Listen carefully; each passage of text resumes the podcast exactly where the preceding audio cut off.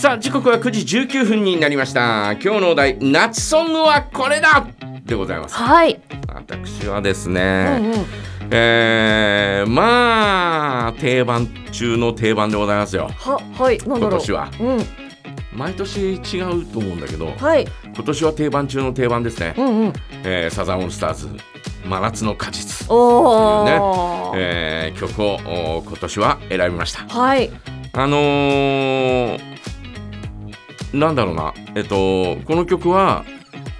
映画の主題歌だったんですね。桑田佳祐が唯一監督をした稲村ジェーンというね、作品がありまして、この主題曲、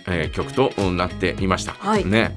ですね、当時の印象としてはですね、映画館でもう本当に待ち望んで見に行ったんですよ。まあ、でだってファンですしね、もう俺は見るぞと思ってね、1989年90年かな、もう見に行ってですね、はい、いや肩落としちゃった、ね、は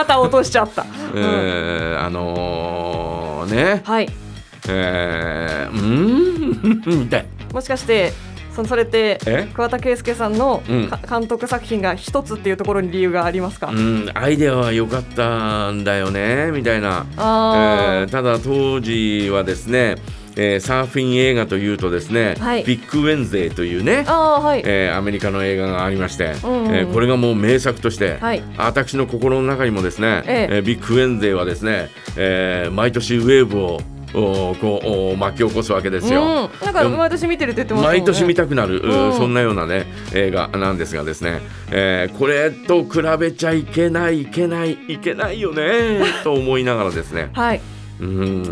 そう思ってしまうところがですね、非常に、申し訳ないと思いつつも、予告編はすっごい良かったんだよね。あ、そうなんですね。暑かったけど短かったよな夏っていう、このフレーズがですね、こう耳に残る、な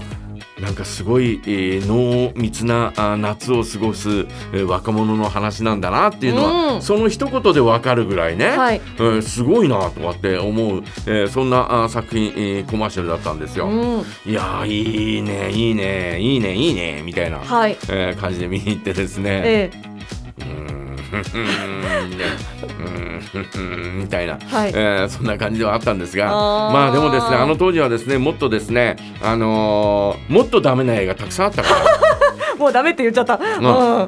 んだろう、見どころが一つもない映画ってたくさんあったんだよ。っていうのは、バブル絶頂期で、もういろんな人に監督させたっていう時代で、もうとにかくお金余ってるから、映画作ってくださいみたいな、すごい言ってみたいですね。そんなような時代だったんですよ。でそんな中でですね、小田和正が監督したりとかですね、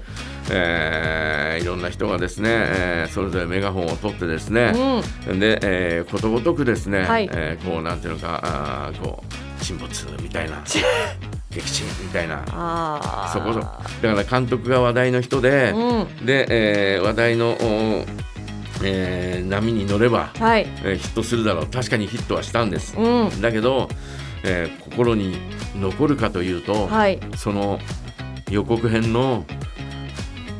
暑かったけど短かったよな夏っていう、このフレーズだけが頭に残る。内容とかはちょっとっていう、加瀬大周と、あと2人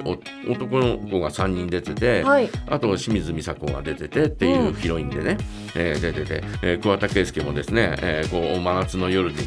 歌を歌うというようなね、そんなようなシーンで出てたりとかですね、で、その中のなんかこう、桑田佳祐が後で言ってた話ではですね、そのシーンでですね、こうなんか波打つようなカメラワークがあるんですよ。ザーンでこう一回、上がって下がってまた上がるみたいな、そんなようなカメラワークがあって、あれは波の視線ですみたいな、ことを言ってたことに対して、酔いそうだったみたいな、そんな感じがあって、その DVD がレーザーディスクで発売されたり、ビデオでは発売されたんですね、うん、でも DVD には全くなってなかったんです。あ、それが、はい、この春っていうか6月にですね、うん、はい、DVD として初めてこう発売になりまして、何年越しですか？何年後、30年ぶりぐらいだよね、うん、に、こう DVD になって、